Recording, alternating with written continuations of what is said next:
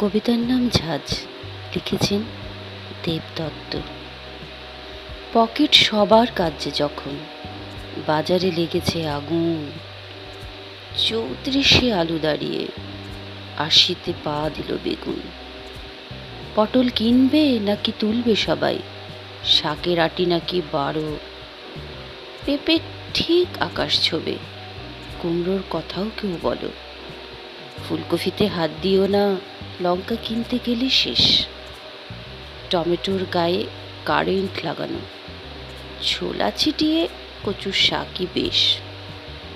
পেঁয়াজ ছুললে চোখে জল আসে না। কিনতে গেলে আসে।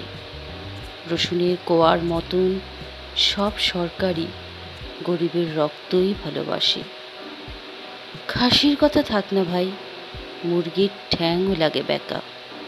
ডিমে এখন পুষ্টি বেশি।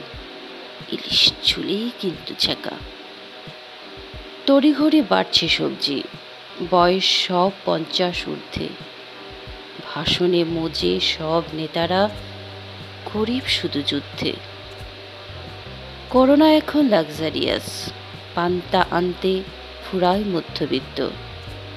প্রশ্ন, গরিব মরবে কিসে? বাঁচার কথা থাক। রোগে নাকি পেটে? বলো হে চিত্রগুপ্ত।